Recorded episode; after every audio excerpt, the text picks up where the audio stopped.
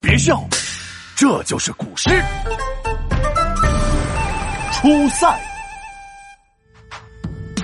唐朝边疆战事多，百姓日子很难过，战事久战不能归，爱国诗人很心碎。愿有好将领，战争无踪影，人民从此安定，到处都是和平。宇宙无敌帅气的闹闹将军请求出战！驾！闹闹，你披这个床单窜来窜去干嘛呢？什么床单？这是我的披风。嘿，怎么样，帅不帅？我刚才看电视，那个什么李广大将军，哇，好帅呀！嘿哈，唰！哎，你别看他表面帅。说不定心里苦得很呢。啥？将军那么帅，那么威风，你怎么会说他心里苦呢？打仗多危险呀，去了可能就回不来了。你呀，还是读书太少。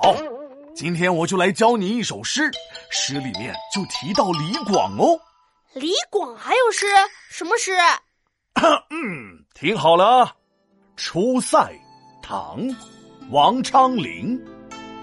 秦时明月汉时关，万里长征人未还。但使龙城飞将在，不教胡马度阴山。这里面是王昌龄呀，大将军李广在哪里？这龙城飞将啊，指的就是汉代的大将军李广，英勇善战，被匈奴人称为飞将军。将军这个称号我喜欢，嘿嘿。嗯，那出塞就是出发去边塞吗？嗨，出塞是个曲名，内容大多数是描写将士的边塞生活。这王昌龄呢，就是唐代著名的边塞诗人。哦，哎，第一句我熟耶，《秦时明月》，好像有个动画片就叫这个名字。什么动画片？秦时明月汉时关，这句诗的意思是秦汉时的月亮和边关，明月还是秦汉时的明月，边关还是秦汉时的边关。闹闹还是迷迷糊糊的闹闹，闹闹别闹，你体会体会，月亮和边关还是秦汉时候的，但万里长征人未还，出征万里的将士。没有一个归来的，你琢磨琢磨，秦汉到唐八百多年呐，边塞的战争一直都没停过，将领和战士那是有家不能回呀！啊，有家不能回，那也太惨了。是啊，真正的战争可不是闹着玩的，会带来可怕的灾难。诗人对始终守卫在边疆的战士，那是很同情啊。那战争早点结束，将士们就可以回家了。对呀，诗人接下来也发感慨了：“但使龙城飞将在，不教胡马度阴山。”倘若攻打龙城的飞将军李广依旧健在，绝不会让胡人的战马越过阴山。但使龙城飞将在，但是龙城，呃，啥意思呀？这个。哦，看我的嘴型，但使使用的使是只要的意思，但使龙城。嗯，皮大龙，你是不是好几天没刷牙了？嘴巴臭臭的。闹闹，我早上才用草莓味牙膏刷过牙，你别打断我，我还没讲完呢。哎哎，讲到哪儿了？哎，嗯，讲到不教胡马度阴山。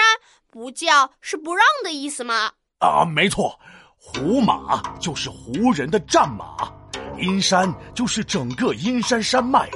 我们在北朝民歌《敕勒川》里学过，还记得吗？记得呀，敕勒川，阴阴山下，天似穹庐，笼盖四野。那嗯，你说你记得就可以了，怎么还唱上了？不教胡马度阴山，是诗人美好的愿望，希望国家得到安宁，人民过上安定的生活。那也得有飞将军李广才行呀！还是不要打来打去的，本闹希望世界和平。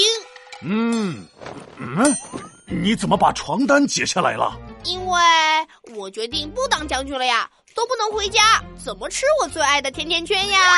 呃，皮大龙敲黑板，古诗原来这么简单。秦汉的明月和边关，边疆的战争从未间断。将士有家不能还，和平和安宁才是正点。听我认真来一遍，起。出塞，唐，王昌龄。秦时明月汉时关，万里长征人未还。但使龙城飞将在，不教胡马度阴山。